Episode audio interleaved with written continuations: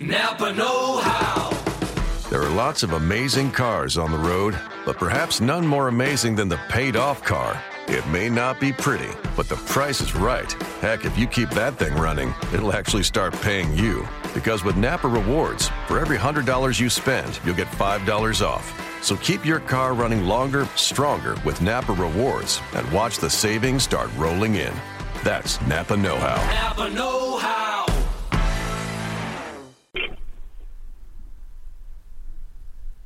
Welcome, everybody, to another edition of Locked On Giants. I'm your host, Art Stapleton. It is Friday, November 18th, 2016, and we're rolling 48 hours away from Giants Bears at MetLife Stadium. We've got a special crossover edition of Locked On Giants here on the Locked On Podcast Network.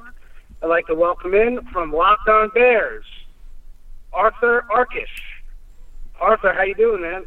Doing well, Art. Thanks for having me. Uh, I, I, like having uh, podcast uh, crosstalk with guys whose name I share. That's always fun.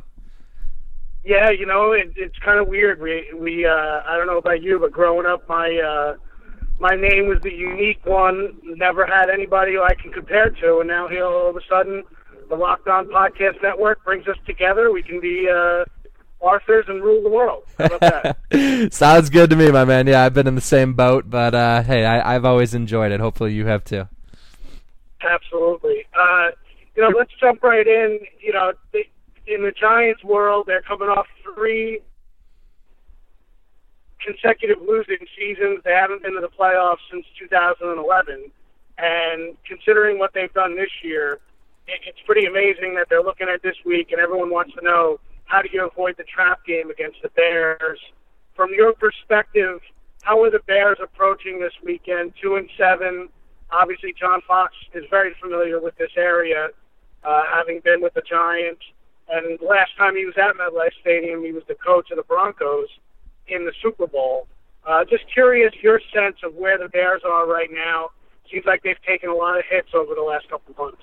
Yeah, no doubt about it. Uh, this will be six seasons uh, once this uh, death march wraps up. Since the Bears have been in the playoffs, and um, you know, it's uh, it's become a, a, a, kind of assess for the future, see what building blocks there are. I don't think anyone has any. Uh, uh, you know, delusions of grandeur that this team's about to rattle off seven straight and get into playoff contention. So um, it, it's about reviewing again for the future, and I think that starts um, well, it's hard to say where that starts actually because it's been such a crazy week. Alshon Jeffery down, so now it'll be Cameron Meredith. Uh, obviously, Kevin White done for the season two, the seventh overall pick last year. So, and Alshon Jeffery heading into a contract year. So, I think that's one interesting position.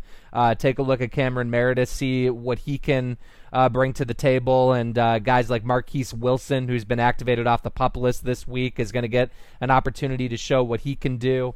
Um, but as much as anything, they just need to feed Jordan Howard. He's the one guy who's worked consistently. Their fifth round rookie out of Indiana, the fifth round running back. He's the one guy really who's worked consistently for this team when he's gotten a consistent workload. So um, after getting ignored in the second half last week when things got ugly in Tampa Bay, uh, I, I, fully expect Jordan Howard is going to be the centerpiece of uh, their game plan.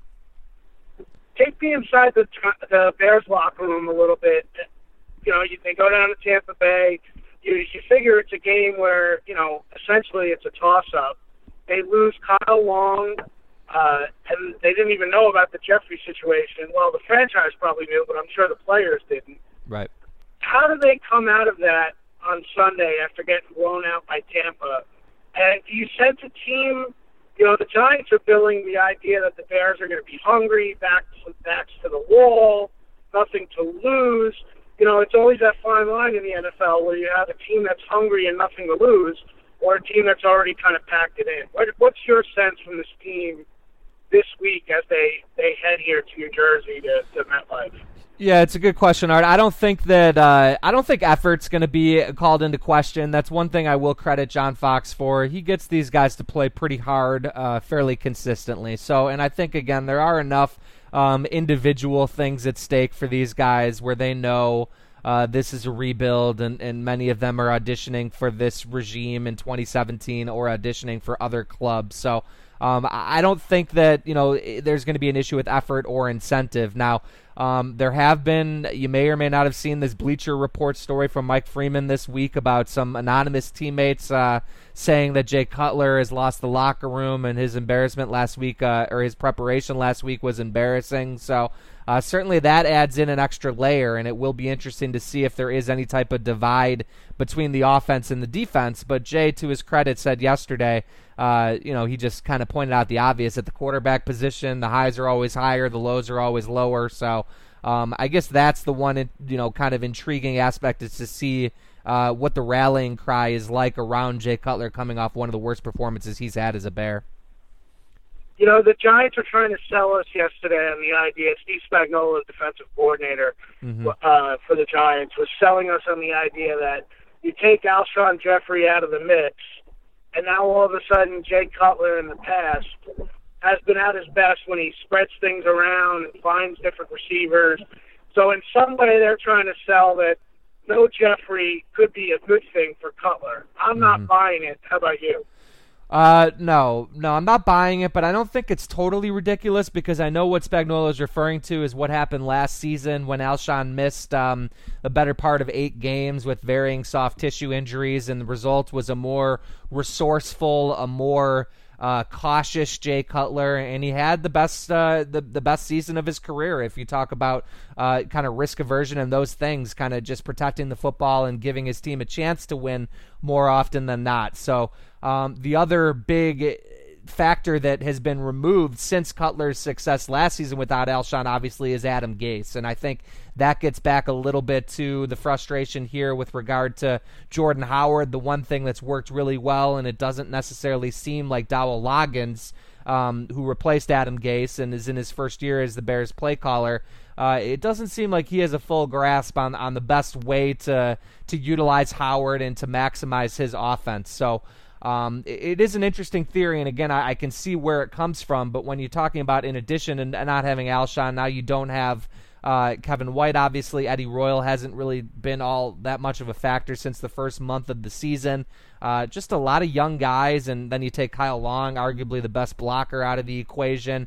And um, no, I think if you ask Jay what situation he'd prefer, uh, he'd love a healthy Alshon and, and Kevin White and, and Kyle Long and the rest of the group. Yeah, I'm sure. You mentioned Dowell Loggains, and again, uh, you're listening to Locked On Giants. This is Art Stapleton of the record.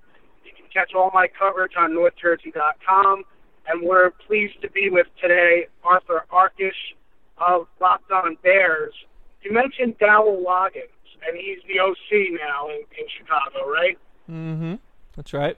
Uh, it it's interesting to me, and we go back a couple of years when the Giants and Tom Coughlin were interviewing for offensive coordinators, they ended up hiring Ben McAdoo. We know how that worked out. Dowell Loggains was one of the four finalists for that job.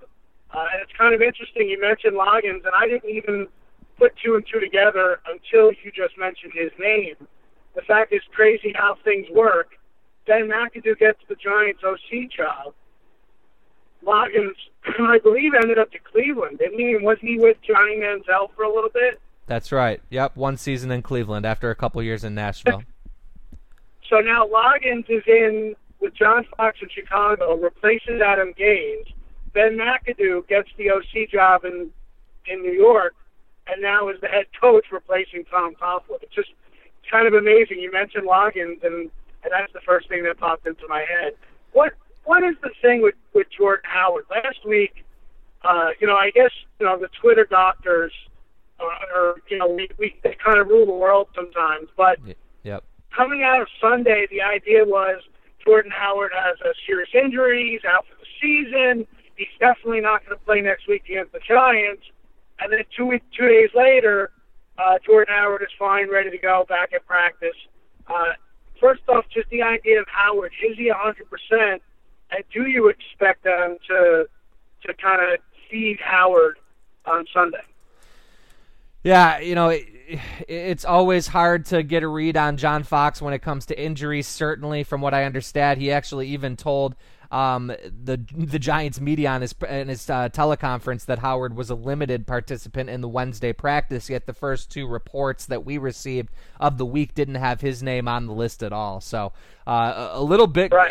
uh, a little bit puzzling to say the least. Now Fox mentioned an Achilles or an ankle injury, like you said, coming out of the game Sunday.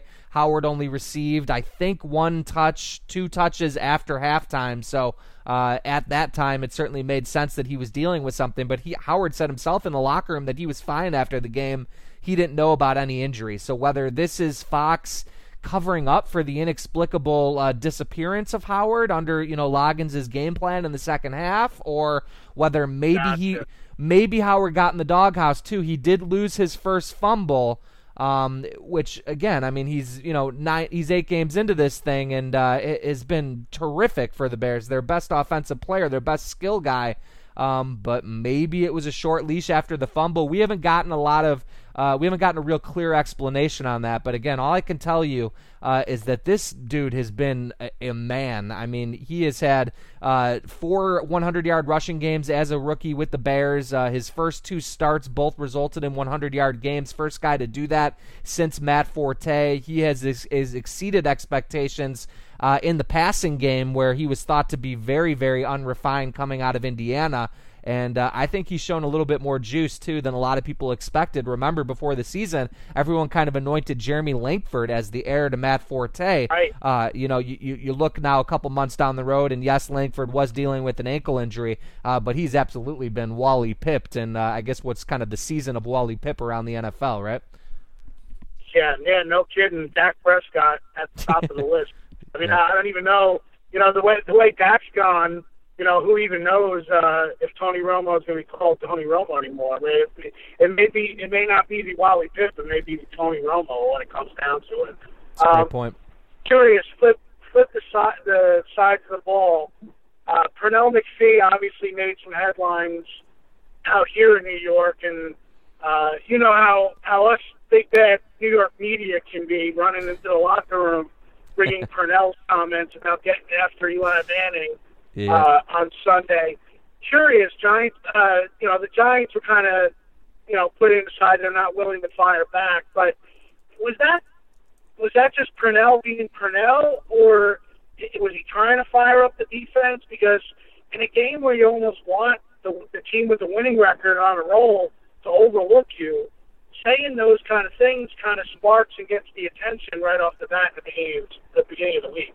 Yeah, no doubt about it. Um, I think you said it right. It is more than anything just kind of Pernell being Pernell. Um, he was probably uh, trying to recall a similar scenario last year when uh, he said uh, very similarly that they were going to smack Aaron Rodgers on the ass or whatever it is he said about Eli. It was kind of Pernell speak, if you will. But um, yeah, and, and actually the the defense did rally around that uh, that kind of that rally call, if you will, last season. They went into Lambeau and got their biggest uh, win of the year on Thanksgiving. So uh, maybe McPhee's trying to kind of replicate what happened last year. Um, but he is that is just who he is. He's he's a very boisterous guy, bordering sometimes maybe on arrogant. But uh, when he backs it up on the field, I have no problem with it. And now that he is three games removed from uh, his activation off the pup list, he has turned into a difference maker uh, over the past two in particular. So um, that's maybe the best thing the Bears have going outside of Jordan Howard is that trio of outside linebackers and Pernell McPhee, Willie Young, and Leonard Floyd. So um, I know one of the better things the Giants have going, which is a little surprising actually, has been Eli Manning's protection. So that should be an interesting issue Yeah. uh, or an interesting matchup, if you will. But um, yeah, McPhee's a defensive captain. He's the guy they uh, they lean to for energy and for inspiration. And uh, I don't think there was really anything more to it than that. Although it obviously sounds a little bit silly when you just got embarrassed by a bad Bucs team and, and it dropped you to two and seven. Yeah, exactly. Uh, listen, this has been great. I know. I just wanted to uh, finish up with one with one thing about Leonard Floyd uh, and take us back to draft time when Yep. uh, I certainly know. I certainly know the Giants had Leonard Floyd near the top of their list. Maybe they made the mistake uh, of letting it out or letting more people than should have known that they liked Leonard Floyd. right. Uh, and lo and behold, you know, the Bears leapfrogged them and draft Leonard Floyd. I know he came out of the season, uh, out of the gates a little slow, but what have you seen from Leonard Floyd? Are you impressed? And, uh, you know, back at draft time, did you guys kind of get caught up in the leapfrogging the Giants the way we did over here? Uh, yeah, yeah, I think that's fair to say, Art. Um, it was, um, you know, I thought kind of a rich move up actually to number nine, but like you said, I think that Ryan Pace had a pretty good idea. Uh, that was Jerry Reese's guy, and he didn't want to miss out on him. Leonard Floyd, uh, you could argue maybe from a similar cloth to an Aldon Smith type pick that Vic Fangio obviously had just massive success, at least on the football field with um, in San Francisco. Uh, so yeah, I think it was uh, you know kind of paying up, maybe paying a little bit of a, a premium to go and make sure they get their guy.